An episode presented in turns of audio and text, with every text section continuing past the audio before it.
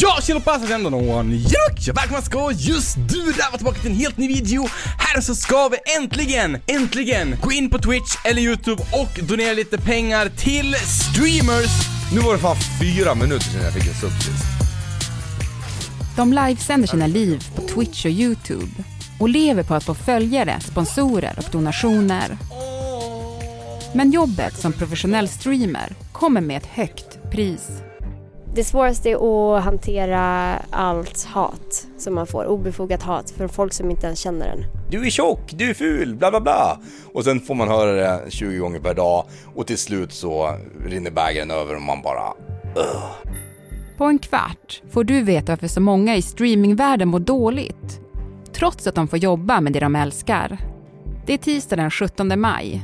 Jag heter Alexandra Karlsson och det här är dagens story från Svenska Dagbladet.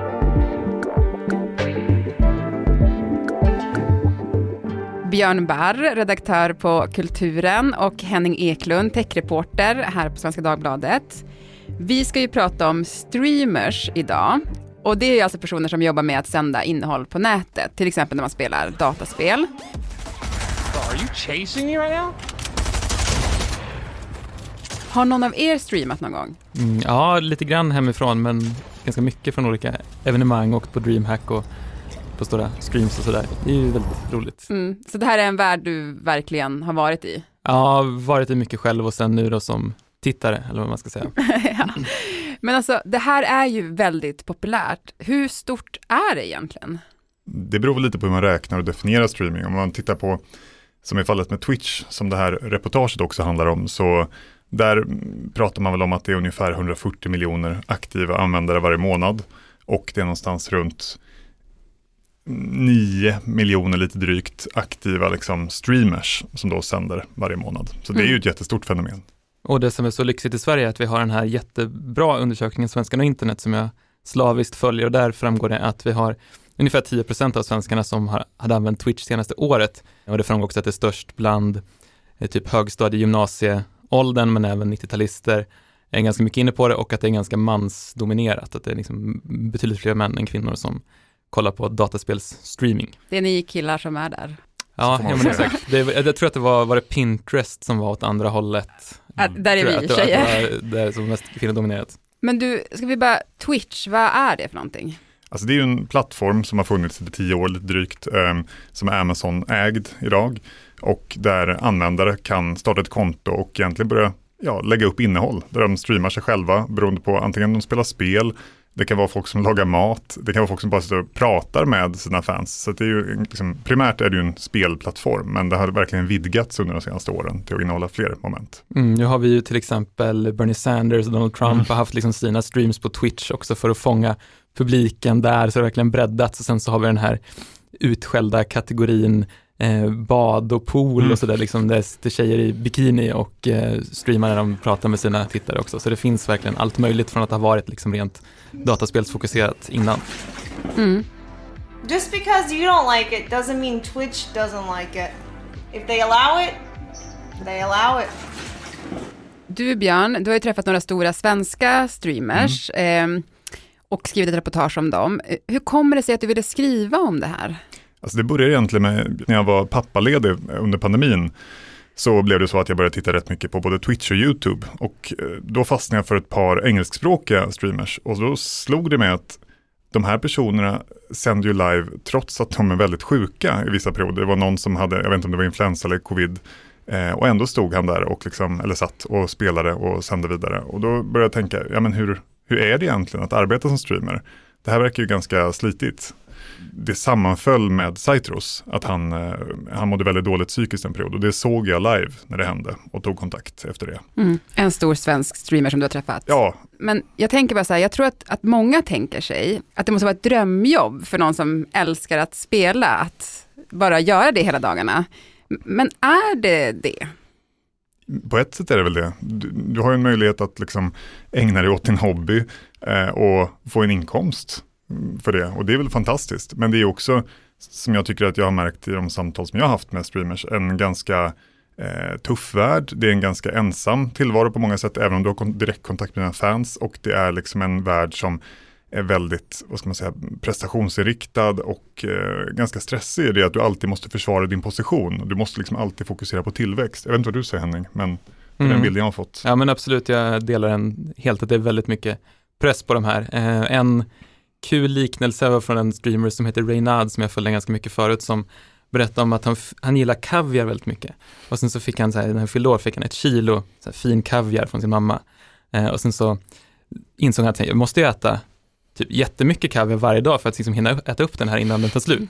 I really like caviar. I didn't exactly know how much a kilo was because uh, this is fucking America. What the fuck is a kilo?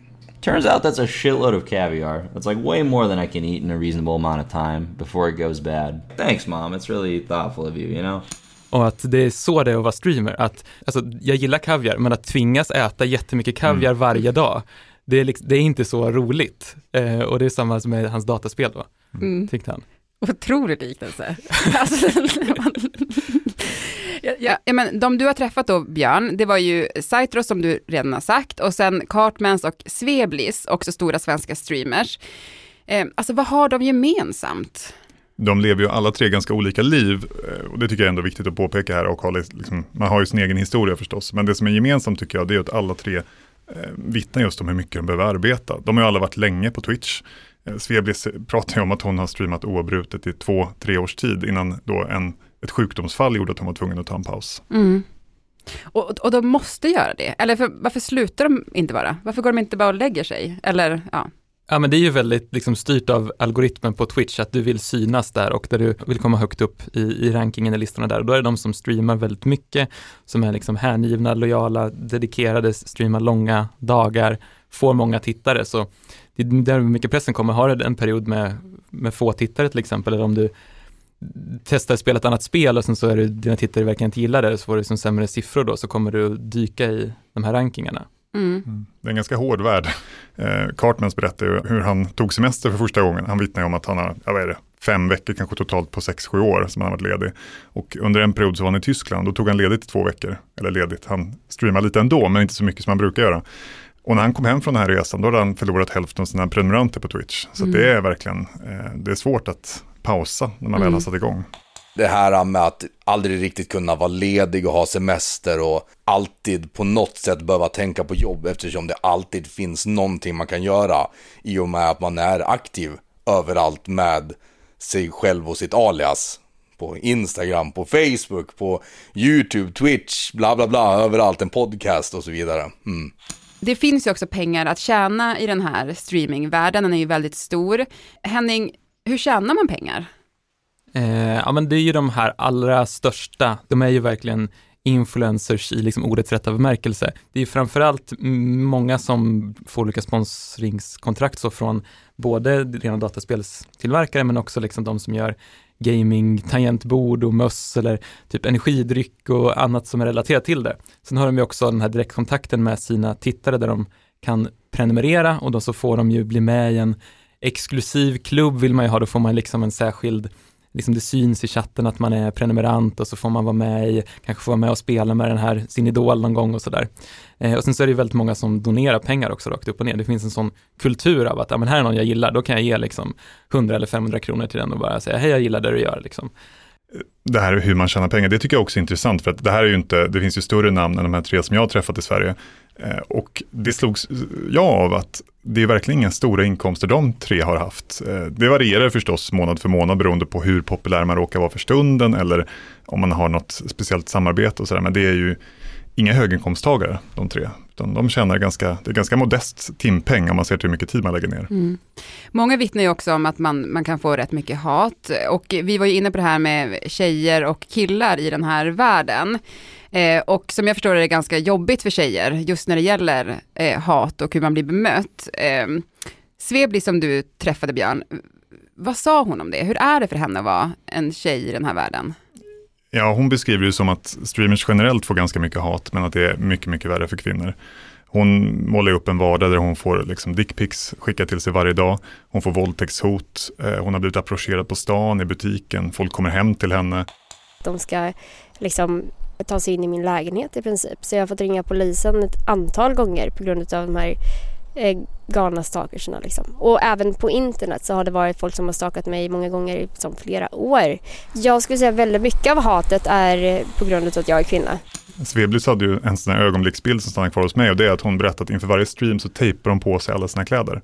För att om, om hon skulle böja sig ner och plocka upp sin hund som hon har eller liksom sträcka sig någonting och en liksom glipa hud skulle synas, då blir det en viral grej direkt. Så att allt, liksom, allt sitter fasttejpat på henne. Mm. Och det är också en, på något sätt en bild av den värld hon lever i och liksom under vilka, vilken press och vilka krav. Alltså det är ju prestationsångest 24-7 typ nästan. Alltså man, man måste liksom leverera content, man kollar statistik och sen när det väl går lite sämre, då mår man automatiskt sämre själv typ. För man tänker varför kollar mindre folk på mig? Det tar på psyket som fan. Saitros, eller Linus som han heter, har redan mått dåligt en tid när han i början av året hamnar mitt i en hatstorm. En annan youtuber hänger ut honom efter att han bland annat skickat en oönskad nakenbild till en tjej.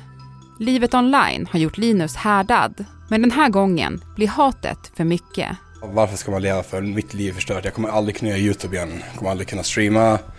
Alla hatar mig typ. Det var den tanken jag hade liksom. Och så la jag ut på min story. Det stod RIP. Och sen så la jag upp en till story. Det var en snara liksom. Linus familj ser inlägget och ringer polisen. Jag hörde liksom bilen komma så här. Sen hörde jag liksom dörrarna dunk stänga. Eh, de kom upp. Knackade, dunkade på dörren. Jag öppnade och så frågade de hur mår du? Jag bara, jag mår skitdåligt. Typ. Eller hur är det? Jag nej det är inget bra. Och så bedömde de att ja, du får åka med oss in till Gävle. Till eh, psykiatrin, psyk, psyket då. Det, det är inte synd om mig alls. Det är, det är inte synd om mig för fem öre. Och när jag var inne, inne på psyket där och då satt jag och reflekterade liksom vad jag hade gjort. Och nu har jag ett helt annat tankesätt i livet. Psykisk ohälsa, det är väldigt allvarliga saker. Framförallt eh, för män. Eh, För vi pratar inte om det så ofta. Så gör inte det jag gjorde. Utan försök ta hjälp innan det händer liksom. Självmordstankar, prestationsångest, depression och utmattning. I streamingvärlden pratas det allt mer om psykisk ohälsa. Like, what is it about streaming that is causing this mental health problem? A lot of them are fucking miserable and st- and you know stream to stream to get their views and to get their little attention that they crave. It's a very scary thing. You're not alone, man. Who would have thought that sitting in your living room and talking into a camera for eight hours a day would have lasting negative consequences on your mental health? I januari 2020 spelar 30-åriga Byron Bernstein, eller Reckful som han kallar sig, in en video där han pratar om sina problem med psykisk ohälsa. Han är glad i videon och berättar att han för första gången på 16 år inte är deprimerad. I'm happy. I've never felt this way in my life. So I'm not I'm not saying it's gonna last forever, but right now I am. So happy. I want to keep it going. Just keep try to keep going, you know. Ett halvår senare tar han sitt liv. The beloved gamer and esports player had close to a million subscribers on the platform. Reckful var en av pionjärerna på Twitch och blev känd för sin talang i World of Warcraft. For a lot of us, when we think of the godfathers or the real OGs of Twitch, it's Reckful. It's Reckful. He pioneered the way we stream, the way we think about streaming, and how we do streaming. He pioneered in us making us making this a job. Och efter hans död hölls flera minnesstunder inne i spelet för att hedra honom. It's not all bad. People are capable of great good things and great and terrible things. This is the WoW community, and I'm proud to be part of it. Men de här uppmärksammade fallen eh, som har varit och att man nu börjar prata om psykisk ohälsa bland streamers, eh, har det förändrat branschen på något sätt, skulle ni säga? Tyvärr inte speciellt mycket. Det har väl blivit en lite öppnare diskussion där folk har, flera streamers som har berättat eh, mer öppet om hur de känner och tänker och så vidare. Men eh, i stort, nej, inga större förändringar är min bild. Nej, jag håller med och det är väl det är ju verkligen på individbasis man kan se de här små förändringarna. Så de tre som jag har träffat vittnar ju alla om hur de stöper om sitt jobb lite grann och försöker få en bättre balans i vardag kontra streaming. Eh, och jag vet att Sveblis, hon berättade det nu alldeles häromdagen, bara att hon är på väg att starta någon form av mentorsprogram för andra streamers.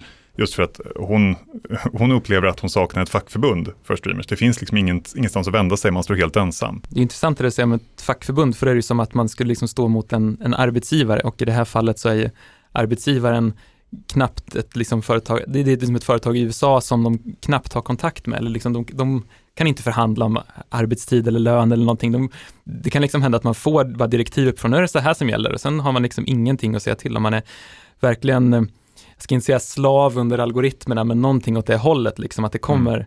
direktiv från att skruva lite på, på någonting och sen så måste du förändra allting du gör och du har ingenting att säga till om. Det är, det är samma i och för sig för eh, på andra sociala medier som YouTube också ju, fungerar på ett liknande sätt, men man har verkligen eh, inte mycket att säga till om i det, i det perspektivet. Nej. Det låter ju väldigt mörkt här, men, men ingen vill sluta streama eller? Nej, inte de jag pratar med och det, det är också en viktig sak att ha med sig tycker jag att för många människor är det här en drömtillvaro. De pratar, alla återkommer till friheten. De tycker att det är en oerhörd frihet att få leva det här livet. Många vill ju bli streamers, alltså om man tittar på vilka svenska ungdomar har som förebilder så är liksom, jag tror bland, jag för mig det var något år sedan, men att bland killarna så var det typ Elon Musk var kanske först och sen kom Pewdiepie. Eh, och sen bland tjejerna var det väl kanske inte streamers då, men andra typer av influencers. Mm. Men säger det här någonting om vårt samhälle idag, tycker ni? Det är en väldigt stor fråga, men jag tror på att ni kommer kunna svara på den, så jag ställer den.